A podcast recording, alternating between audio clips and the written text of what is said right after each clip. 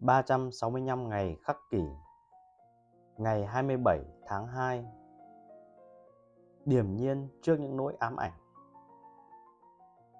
Trong tất cả mọi thứ đang tồn tại, Một số thứ tốt đẹp, Một số khác xấu xa, Số còn lại không tốt mà cũng chẳng xấu.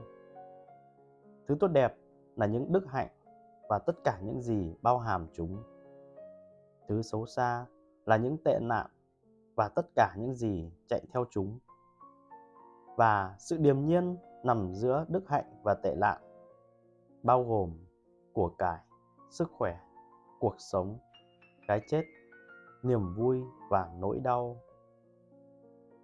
Trích những bài học của epictetus. Hãy tưởng tượng trong cuộc sống và các mối quan hệ của bạn sẽ được hưởng lợi như thế nào nếu tất cả những điều thường khiến con người phiền muộn, ta đã đủ gầy chưa? Ta có bao nhiêu tiền? Ta còn sống được bao lâu? Ta sẽ chết như thế nào? Không quan trọng cho lắm. Điều gì sẽ xảy ra nếu đứng trước những việc khiến người khác buồn bực, ghen tị, phấn khích, nổi tính chiếm hữu hoặc tham lam? Thì bạn vẫn khách quan, bình tĩnh và minh mẫn seneca là một người rất giàu có thậm chí nổi tiếng. Nhưng ông lại là, là một nhà khắc kỷ. Ông dư thừa vật chất.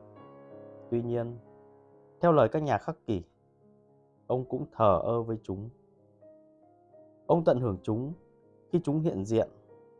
Nhưng ông cũng chấp nhận rằng một ngày nào đó chúng có thể biến mất đó thật sự là một thái độ tuyệt vời.